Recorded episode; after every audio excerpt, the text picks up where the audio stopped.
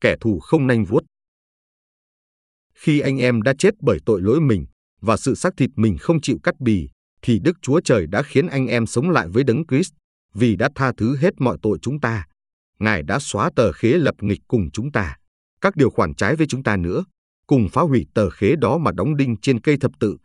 Ngài đã chuất bỏ các quyền cai trị cùng các thế lực, dùng thập tự giá chiến thắng chúng nó và nộp ra tỏ tường giữa thiên hạ. Colosse, đoạn 2, câu 13 đến câu 15.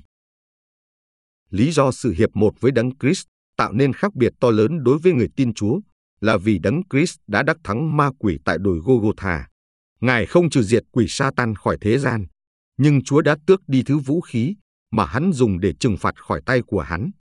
Ma quỷ không thể kiện cáo người tin Chúa về những tội lỗi đã được Chúa tha thứ. Đó là sự kiện cáo có thể tiêu diệt chúng ta. Vì thế, ma quỷ không thể dẫn chúng ta đến chỗ diệt vong nữa.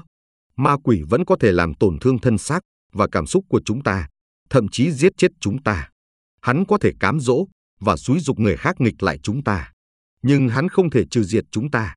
Sự đắc thắng mà Colosse, đoạn 2, câu 13 đến câu 15 nói đến, bày tỏ một thực tế đó là tờ khế lập nghịch cùng chúng ta đã bị đóng đinh trên thập tự giá rồi.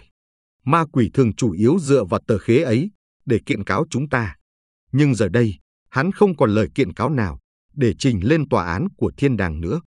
Ma quỷ không còn làm được điều hắn muốn làm nhất, đó là kiện cáo chúng ta.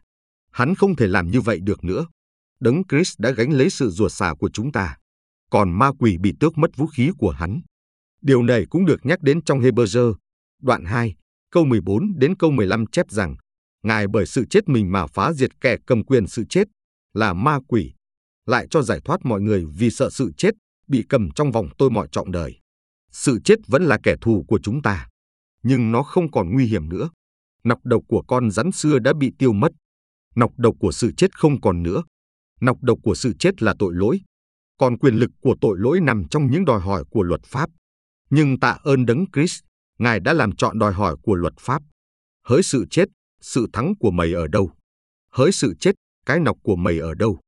Cô Rinh Tô nhất, đoạn 15, câu 55.